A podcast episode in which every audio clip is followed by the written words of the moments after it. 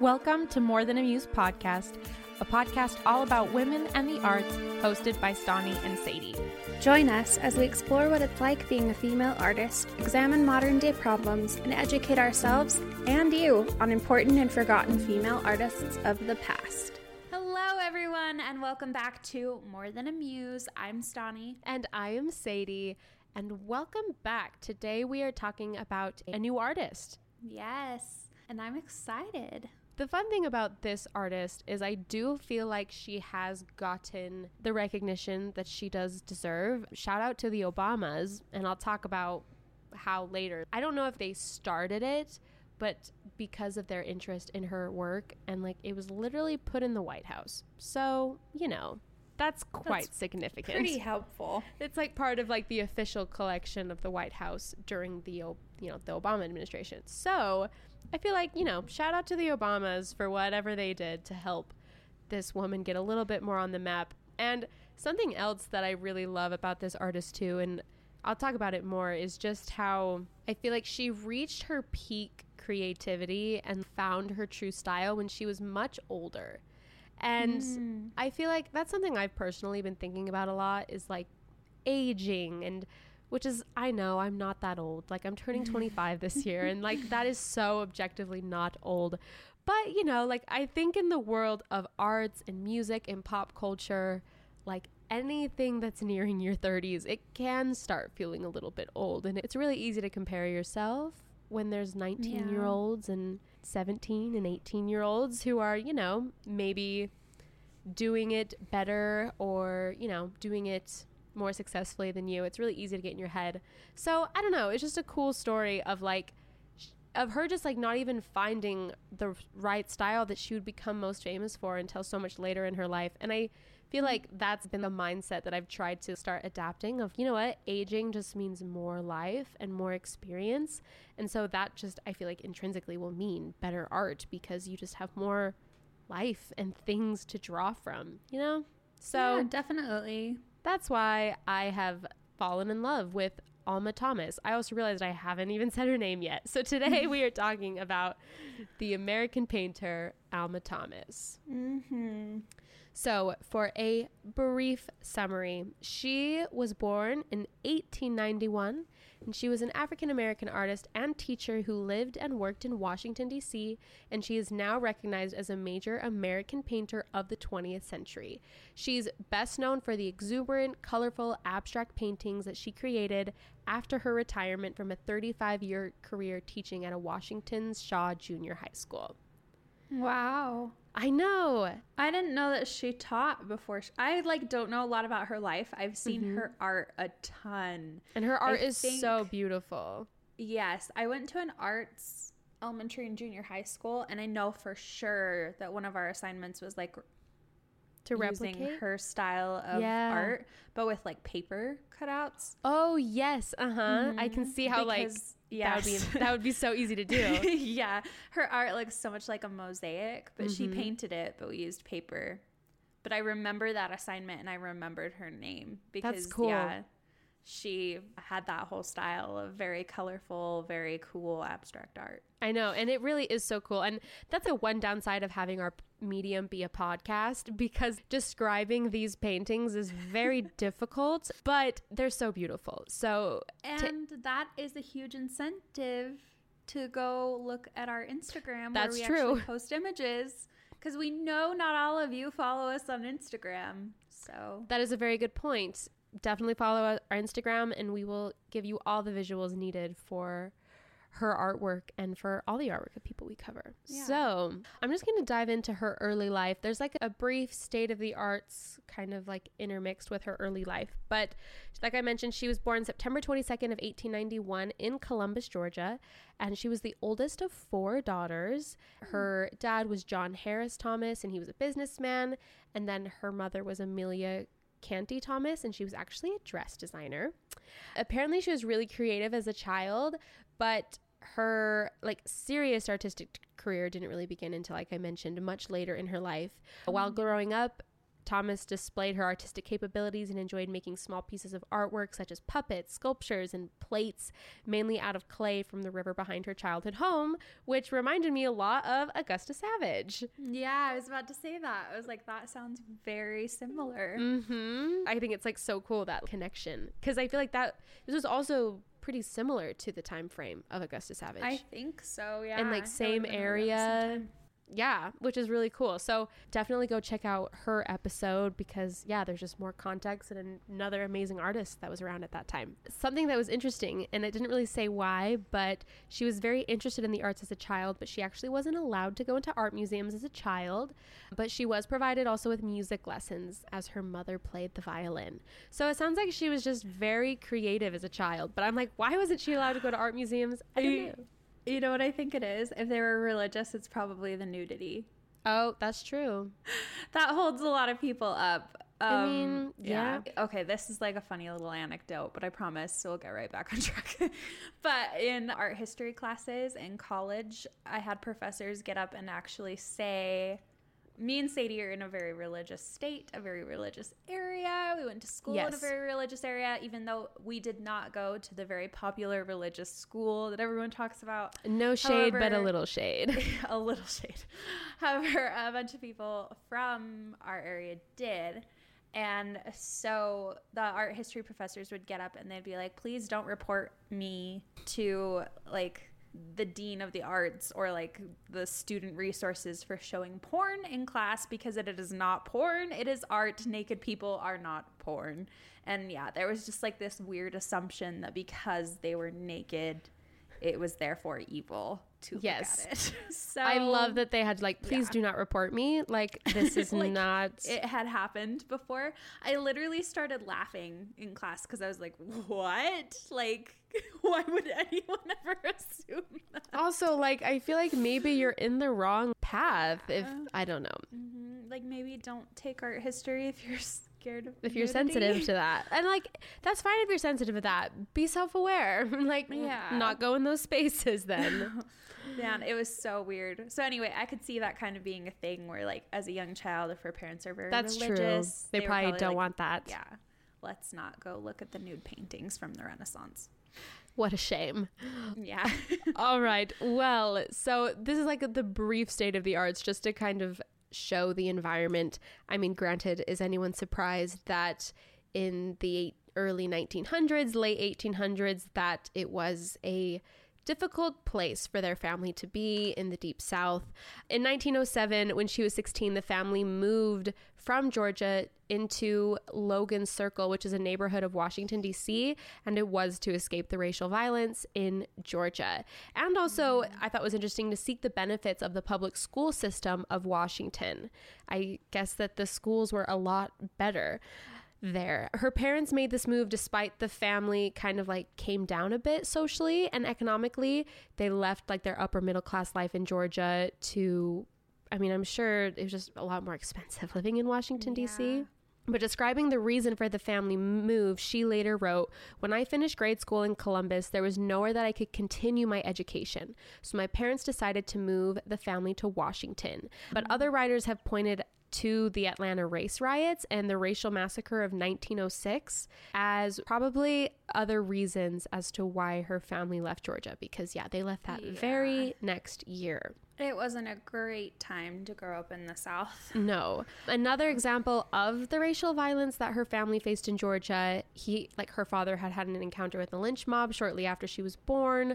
And That's- par- like terrifying. Very, very scary things that had like happened to their family personally. So what I thought was interesting though is that Washington D C at the time was still segregated. I mean, I guess I shouldn't be surprised, but I don't know, you just like to think that people are better and places are better, but I guess it was, you know, still early enough in history. But that is crazy. Why did it take so long? I know this, like, that sounds so ignorant of me, like a little white woman being, what the heck? But I know. Seriously, like, what?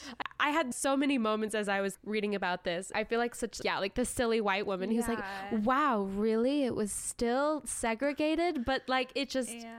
it just seems so crazy because it's like, oh, we we've done so many episodes on other people who did exist in these time periods, you know? Yeah. And it's crazy to think that at the same time that there were these people thriving, like we were also dealing with many, most of the United States, if not all of it, like being severely segregated and That's being so severely racist to these people. And, you know, it's just, it's a good reminder to realize how much of our history is through this lens, you know? And when you're a kid and hear about the nineteen fifties, it sounds like a million years ago. Yeah, exactly. But now, like, the older you get, the more you're like, wow, like, that's less than one hundred years yeah. ago. And it wasn't that long. It, and there's a lot of people who are still alive today who were yeah. around. And yeah, it's kind of one of those, you know, check your privilege moments of like, oh, I've never actually had to contextualize how, how long ago that was or how not that long ago it was. Mm-hmm. And also, like, what else was happening in the world at that time, and how, like, yeah, even still when, like, the world was going on, and like I said, we've done so many other artists, there still were a whole segment of our population that was being, you know, seg- like segregated and everything. So that is crazy. Like I said, I feel so like inadequate to like, even speak yeah. on anything towards race, but anyways, you know, we're trying our best, but we are definitely not experts on race, nor will we ever pretend no, to be. Like that's I don't want this episode to like come across that at all, because yeah. not at all. But so even though the Capitol was still segregated, it did offer more opportunities for African Americans, more so than other cities. There was just more opportunities for furthering their education, and they mm-hmm. obviously very much valued that, because that's why they moved. Something she wrote in the nineteen seventies that at least Washington libraries were open to us, whereas Columbus excluded us from its only library. So like I said, just so much more opportunity for them to learn. But she actually attended Armstrong Technical High School, where she took her first art classes. About them, she said, "When I entered the art room, it was like entering heaven," which Aww. I love that. The Armstrong High School laid the foundation for my life, which is also just another thing to think about. Of it's like she didn't have the opportunities to take an art class before, but because her family was able to move into this mm-hmm. new place, she suddenly got all these tools available to her that, like she said, laid the foundation for my life, which is yeah. is amazing. But it's also so sad to like think about, you know, all the other potential people who are out there who didn't have the opportunity to move across a couple states. But in high school, she excelled at math and science, and architecture, I thought was interesting, specifically interest her. There's a miniature schoolhouse that she made from cardboard using techniques learned in her architecture studies that was exhibited at the Smithsonian in nineteen twelve, which I thought cool. was really interesting. Yeah, that's awesome. But although she expressed an interest in becoming an architect, it was unusual for women to work in this profession, so this kind of limited her prospects. But fun fact. Mm. After graduating from high school in nineteen eleven, she studied kindergarten education at Miner Normal School, which is now known as the University of the District of Columbia, and it helped her earn her teaching credentials in nineteen thirteen. So, like I said, she first went on to become a kindergarten teacher, and then in nineteen fourteen, she started teaching in the Princess Anne schools on the eastern shore of Maryland. But she only taught there for four months, but then she started teaching kindergarten at the Thomas Garrett Settlement House in Wilmington, Delaware, and she taught there until nineteen twenty-one. So she stayed there for quite a bit of time. That's so fun. So after teaching kindergarten for a period of time, she entered Howard University in nineteen twenty-one at the age of thirty. But she entered as a junior because of her previous teacher training, which is mm. nice that she got to kind of yeah. jumpstart that a little bit. She started as a home economics student, planning to actually specialize in costume design, but then switched to fine art after studying under the art department founder, James V. Herring. And then her artistic focus at Howard was on sculpture, actually. And I guess apparently the paintings that she produced during her college education were described as academic and undistinguished. So what I think is so cool about her early life is like she was obviously so inherently creative, just because she was like, architecture sounds cool, and then she taught yeah. kindergarten, and then she was like, I want to do costume design, and then it was sculpture, you know, like it seemed that she just loved art so much and it was just creating it. And kind of going back to what I said earlier as far as like aging, she didn't go back to school until she was thirty, and mm. was still just exploring all these different art mediums, which I think is really amazing. Yeah, I love that. But she earned her Bachelor of Science in Fine Arts in nineteen twenty-four from Howard, and she was actually the first graduate from the university's Fine Arts program, and also possibly the first African-American woman to earn a bachelor's degree in art, or the first of American women of any racial background to receive a bachelor's degree in art. Apparently, there was an artist named Keith Anthony Morrison, and he wrote that it was said in nineteen twenty-four that she was the first woman in America ever to gain a bachelor's degree in art. So I don't know if it's like first woman ever, first African-American woman. I don't know. But mm-hmm. regardless, it was pretty monumental. And she was one of the first, if not the first, to get that degree, which is really amazing. That's amazing. nineteen twenty-four is when she began her teaching career, and she taught art at Shaw Junior High School, which was a black school in the then still and still segregated schools of Washington, D C. And she actually worked until her retirement in nineteen sixty. So she was there for thirty-five years, and she occupied the same classroom the entire time, which I thought was crazy. Cool. Yeah. While she was at Shaw Junior High School, she started a community arts program that encouraged students' appreciation of fine art.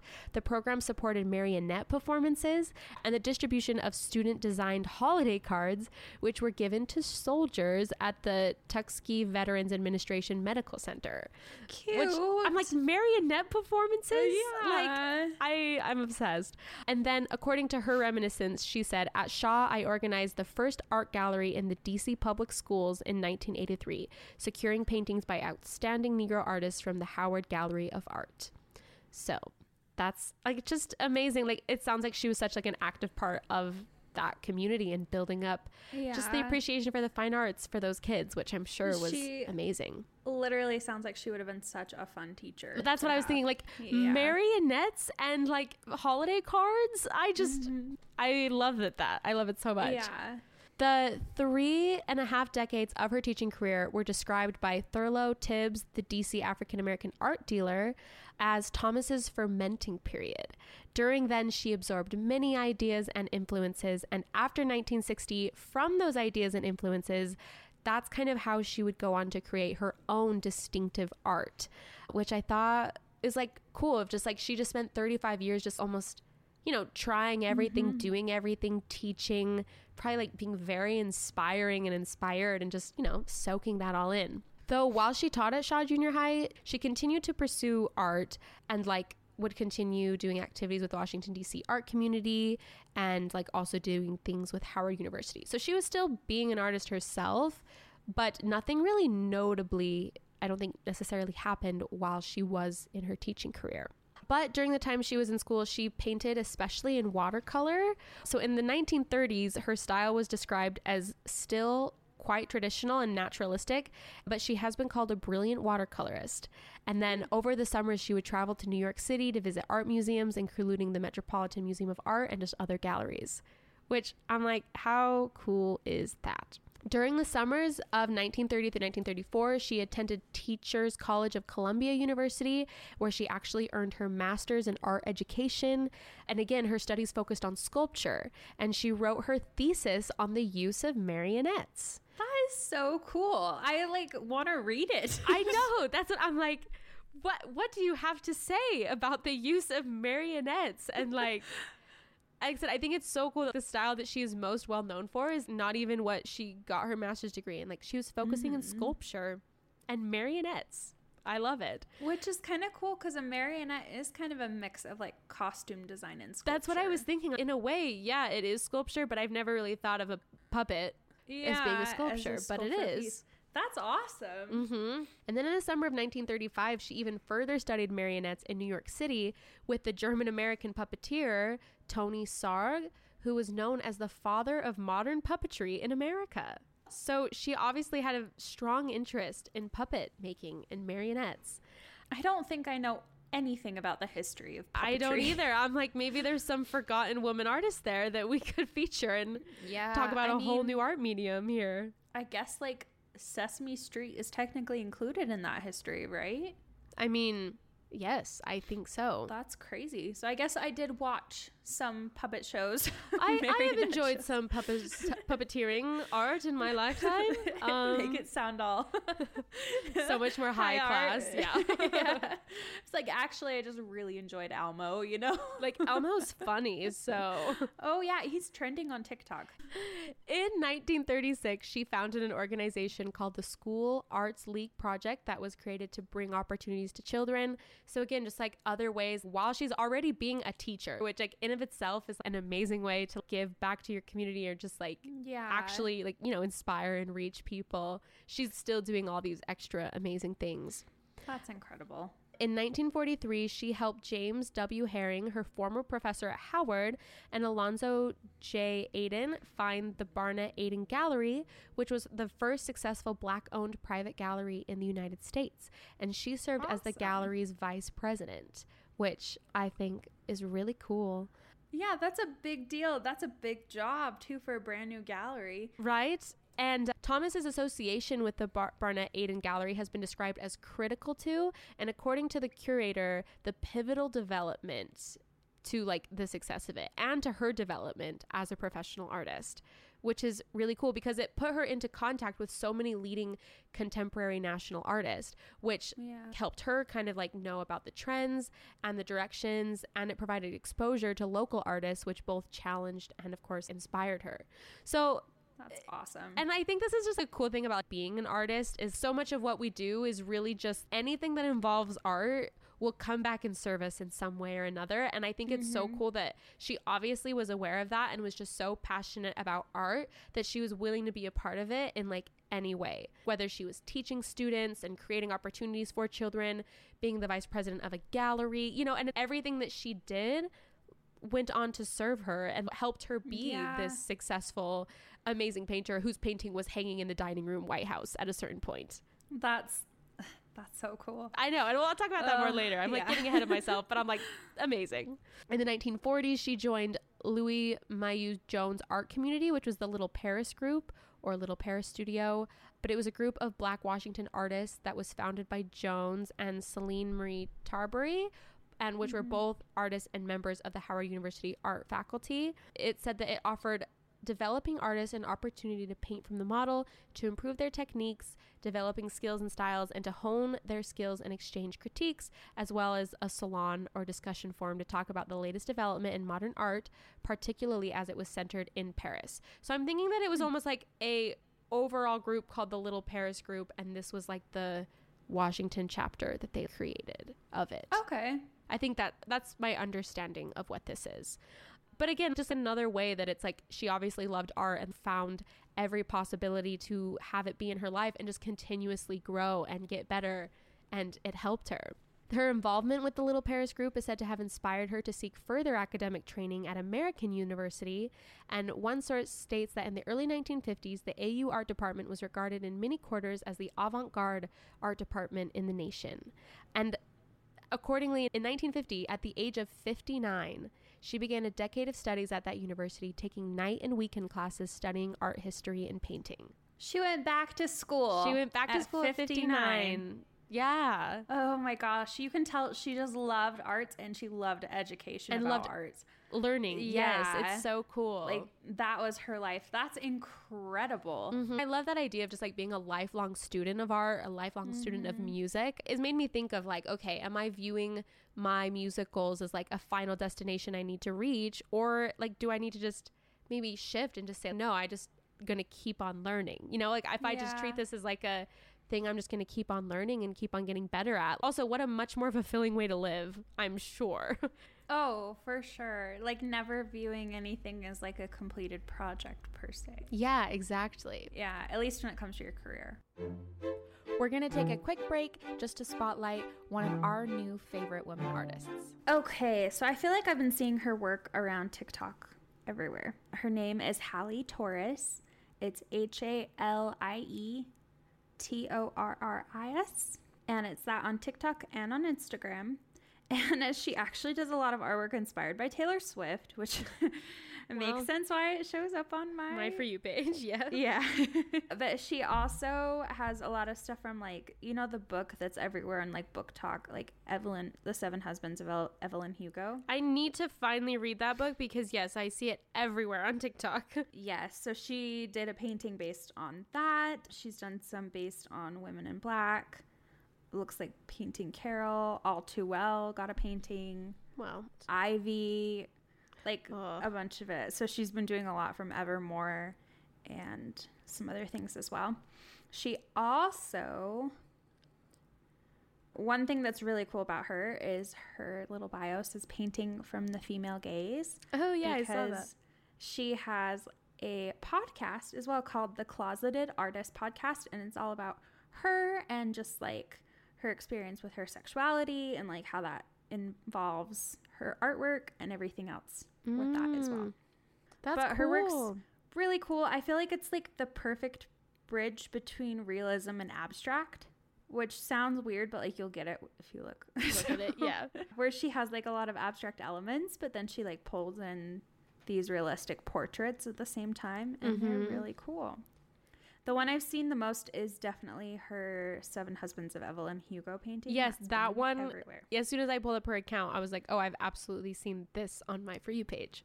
Yes. So that one's been everywhere. And then I've seen a few of her other, like, Taylor Swift inspired ones. Mm-hmm. But I haven't seen a lot of her other work. So definitely go check it out. She has prints on her website, and I'm sure more coming. So, so this is another painter I've just found on Instagram. It's Tanya... and then the last name is A U B U T. I guess I don't know that's her last name, but that is the Instagram account, T A N Y A A U B U T. She does mixed media paintings. And my favorite kind. Oh, they are so cool. It just has showed up on my, like, Discover page on Instagram. And they're people, but... they have spray paint. I'm so bad at describing visual art, but this is just so beautiful. I am obsessed. Thank you. I need everyone to go look right now. This is so cool. This is like street art, mm-hmm. but like on a canvas. Exactly. Like that's exactly what it like looks like. That's amazing. And she uses like a lot of things like paper, stickers. Yeah. It's, it's just beautiful. So cool. And like such a distinctive, amazing style. Yeah. I love art. Me too. I love people who make art. That's so cool. Go check out her. Her work is amazing.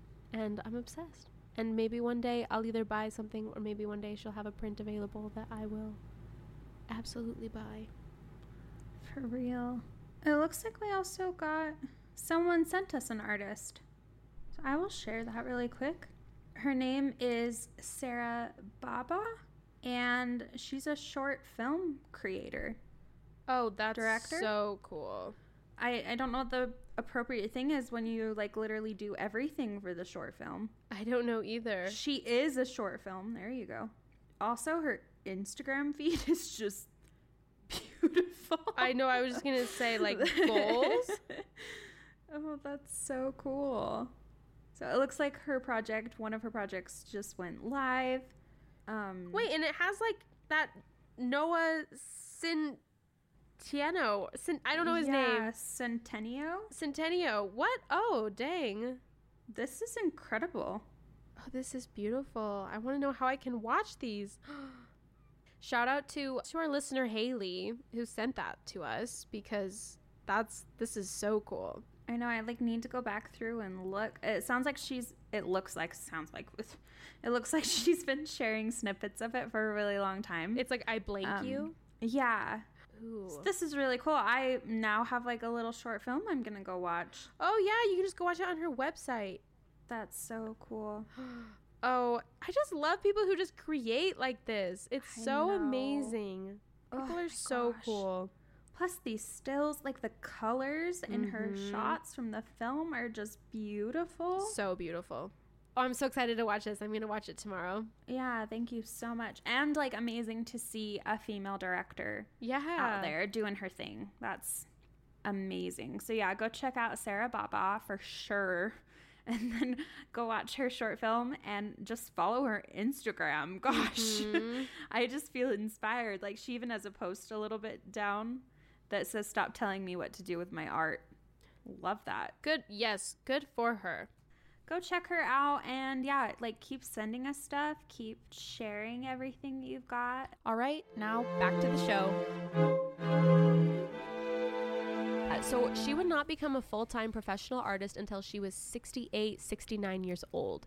And that was in nineteen sixty when she finally retired from teaching. So this is another crazy thing where in the nineteen fifties, she's still a teacher. And then just in the weekends and nights, she's going to this American going University. To school. Yeah, to Gosh. learn more.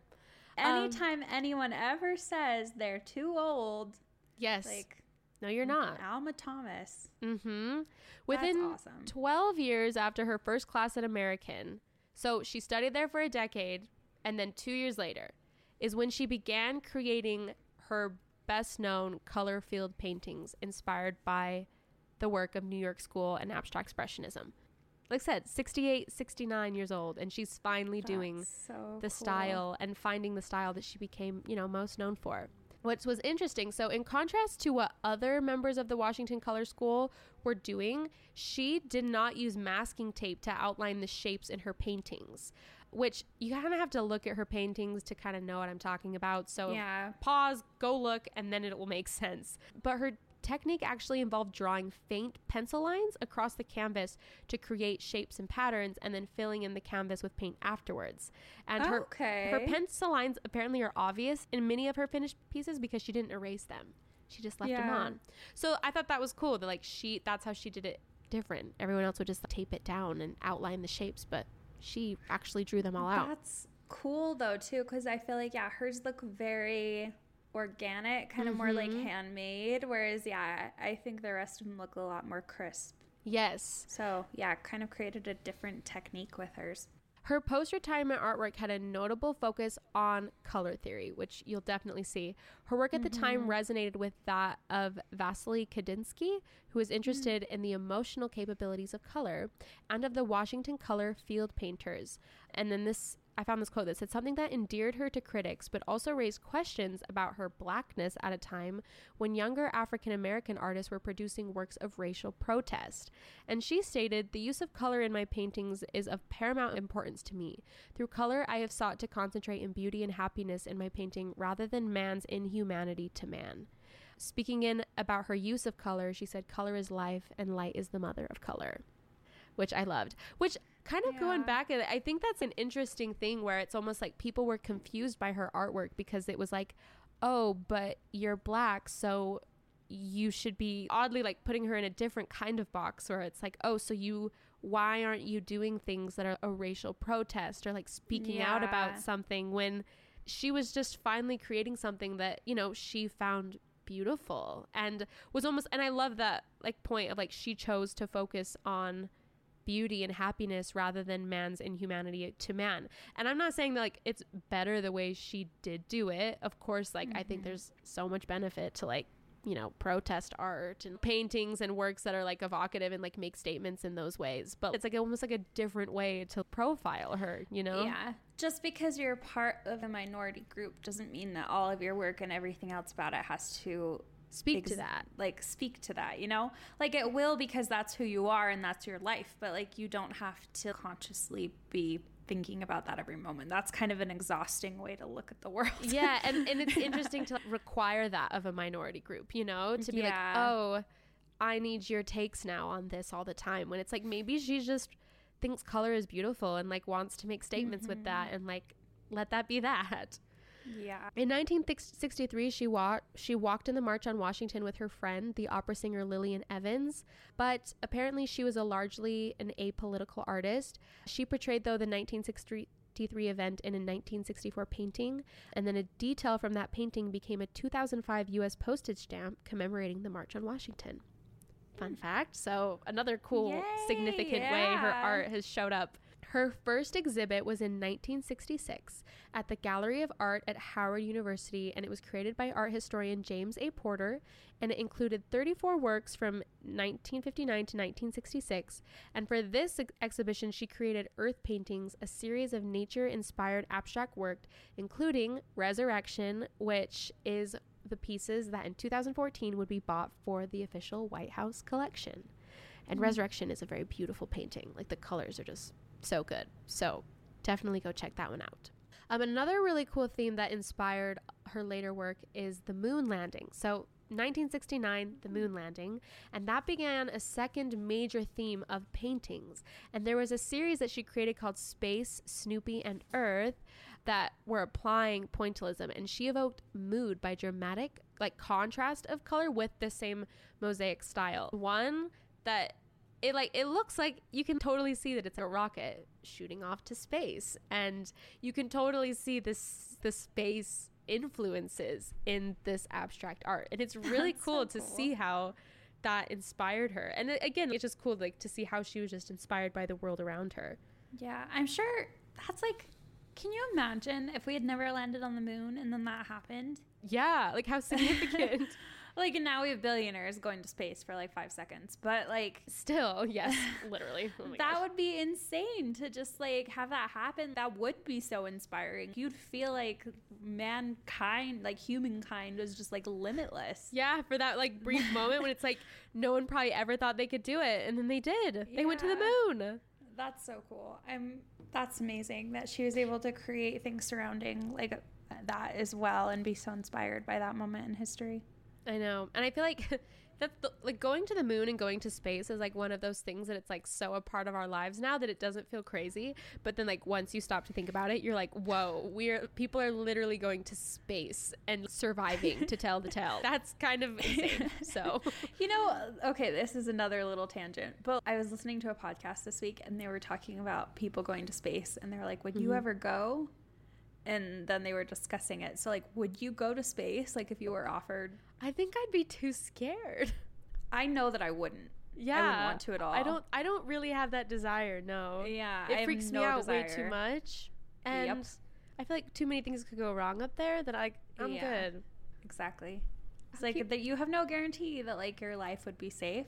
Plus like I'm kind of okay where I am. Yeah, I like, really I'll... like her. Anyways, nineteen seventy-two, at the age of eighty-one, she was the first African-American woman to have a solo exhibition at the Whitney Museum of American Art at eighty-one years old. Oh. And later the same year, a much larger exhibition was also held at the Corcoran Gallery of Arts. Something that I thought was interesting is she denied labels placed upon her as an artist and would not accept any barriers were inhibiting her cr- creative process and art career, including her identity as a black woman. Apparently, she believed that the most important thing was for her to continue to create her visions through her own artwork and work in the art world despite racial segregation, which, like, of course, she obviously was yeah. fighting that. But, of course, like, despite her not wanting to be put in that box as a black artist, she still was discriminated against as a black female artist and was critiqued for her abstract style as opposed to other black Americans who worked with figuration and symbolism to kind of like fight oppression. So again, mm-hmm. just other ways that people would put her into this box of like, oh, she's a black artist, so it's kind of like, why is she doing this? When it's like, no, like they, they can create whatever they want. That's uh, literally such an annoying mindset to have. You're mm-hmm. like, you identify this way, so you have to do this. Like, or it's, no, let her do it. It kind of reminds wants. me of today when, like, how often it is that music that's created by black people, if it's nominated for any awards, it's automatically put into rap and R and B. Yeah, and we were just like, talking about yeah, that. And it's, is that rap, is that R and B music really? Like, yeah. sure, maybe that shouldn't be the default just because of what they look like. Like, maybe they're trying yes. to do something different. And yeah, it, it's so, it's just so funny how often that it's happens. It's almost as if artistic genres have nothing to do with how people look. I don't know about that one, Stan. Yeah, I know, radical thought for everyone. Radical over here. But yeah, it, it's just, that's still definitely happening today. And the way I yeah. see it, of course, is through the lens of the music world, as that's what I'm most acquainted with. But definitely. Still, like with the Grammys. Is there a name for that? Because it's not like cultural appropriation. It's almost the opposite of that, where it's like instead of letting, you know, I don't, I don't know. know. Is it just racism? I, I yeah, yeah. That, yeah. I was trying to think of a fancy word. You're right. It's just racism. It's just racism. I don't know. oh, um, man. Anyways, but yeah. Anyway, yeah, you were talking about the Grammys, though. Sorry. No, I was going to say that, like, I think the Grammys is the one where I notice it the most, where it's like yeah. an R and B. And I'm like, I feel like there was a specific song this or like a specific artist that I was like R and B. I can't think of it right now, but we talked about it with Martha Wash. I know that because they like nominated. Oh, or like she was in R and B when it was like disco, dance, pop music. Yeah, and it, was- I, it might have been "It's Raining Men." Yes, uh huh. That they were like, oh, and it still just happens all the time.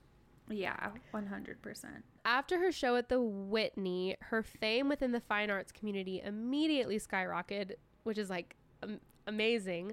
Her mm-hmm. newfound recognition was due in part to Robert Doty's vocal support for her, as he organized Thomas Whitney's show as part of a series of African American artist exhibitions intended to protest their lack of representation. New York critics were impressed with Thomas's modern style, especially given the fact that she was nearly eighty years old at this time of her national debut, which, by the way, old people can have new things to say. Again, yes. They're being like, wow, like so modern despite the fact she's old. Like this woman has obviously proved herself as a lifelong learner and made it a priority uh. to like be aware of the trends. And so it's like, again, this is an ageism thing where it's like, oh, oh if she's gosh. old, how is she doing amazing new inventive things? And it's like, no, no. Anyways. The fact that she not only had to fight against racism, but then had to fight against sexism, but then had to turn around and fight against ageism. Yeah, exactly. Like, oh my gosh, like, give me a break. She just was over everything. It's fine. Alma Thomas's philosophy of her own art is that her works are full of energy, and those energies cannot be destroyed or created, which I think is so beautiful. She just sounds like the coolest person. I know. I, I want to talk to her about art so yeah. badly. Oh, and I have a couple more quotes from her coming up that I just loved. The New York art creator and editor Thomas B. Hess bought her paintings in nineteen seventy-two called Red Rose's Sonata. And in nineteen seventy-six, his family's foundation gave the piece actually to the Me- Metropolitan Museum of Art. Joshua Tyler, who was the director of from nineteen seventy to nineteen eighty-one of the National Collection of Fine Arts, which is now the Smithsonian American Art Museum, also purchased some of her work and wrote to Thomas in nineteen seventy-five thanking her for her painting that hung in his living room, and he said, "It's like having spring well before its appointed date," which Cute. I love that way of describing yeah, a painting. Yeah, that's awesome. So this next part, I'm going to briefly talk about her personal life, and there is a quote here that just makes me giggle. So Thomas was, according to all evidence, never married. And in nineteen seventy-seven, she told the New York Times that she had, quote, "never married a man but my art. What man would have ever appreciated what I was up to?" And she wrote, "Once upon a time, it was said, don't die having Miss on your tombstone. I feel very proud of having maintained my Miss. I say that Miss stands for all the jackasses I missed in life." Which... I oh my gosh. Love that. That's really funny. And she added, "A fine man is a delight, but for go- for goodness sake, don't get entangled with a jackass." I just think that's so funny that the miss on her tombstone is for all the jackasses that she missed. And apologizing, usually we don't swear in this podcast, yeah. but there was no way I could. That quote is just too good. Oh my gosh. Well, I think that totally justifies her name on this episode being Miss Alma Thomas. Miss Alma Thomas, absolutely. She took that her to her grave, and she was very proud of it. That um, is so funny. I know. She had, though, an active social life with so many artist friends, and she reportedly rarely missed a museum or art gallery opening in Washington. So again, just Sounds like like a good life. Yeah, such a what a life. No yeah. man. It's good for her. She lived in the same house in Washington that she grew up in for nearly her entire, entire life, from nineteen oh seven, when her family moved from Georgia, until her death in nineteen seventy-eight, just aside from like a few years in her twenties when she just worked elsewhere. And of course, like when she would visit New York for the summers and things like that. Uh, her younger sister, John Maurice Thomas, who was named for their father and actually had a career as a librarian at Howard University, shared the house with her. But then she died on February twenty-fourth, nineteen seventy-eight, in Howard University Hospital after a surgery that did not go well. But Which I mean, like, what a is long life. This week. The day wow. she died. That's on Thursday. Wow. Look at that. Good timing. Did not do that on purpose. So, yeah, she is amazing. Lived such a long life. She lived to be eighty-seven years old, and her first major exhibition was when she was eighty-one. So that's amazing. Incredible. Oh man, what a testament to like so many things. Yeah, exactly. Like I it's just so yeah. many amazing things. A little bit on her legacy. So Jacob Kynan, her teacher at American University, in autumn nineteen fifty-seven, he said that Thomas played a key role in the development of abstract painting throughout the mid-twentieth century. And he wrote in the catalog of the Fort Wayne show that he met Thomas in nineteen forty-three at an event at the Barnett Aden Gallery, which that's where she was a vice, the vice president over. And he remembers her at the time as a small, slim woman whose elegance of dress and manner and unmistakable firmness of character made the matter of her size irrelevant. Which, what a nice thing, her unmistakable yeah. firmness of character. She was obviously so well admired. Yes, definitely. In two thousand nine, two paintings by her, including Hard Edge Watusi, were chosen by First Lady Michelle Obama and the White House interior designer to be exhibited in the White House during the Obama presidency. In two thousand fifteen, I mentioned this, another of her paintings, Resurrection, and that was done in nineteen sixty-six, was prominently hung in the old family dining room of the White House, having been acquired for the White House collection in two thousand fourteen with two hundred ninety thousand dollars in funding from the White House Historical Association.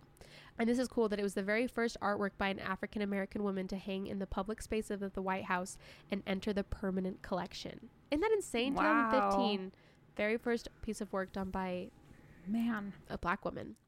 I will say it's very cool. They have a picture on Google of it hanging. It's very cool. In the dining room. Yeah, and we should post that picture because it's a yeah, very cool one.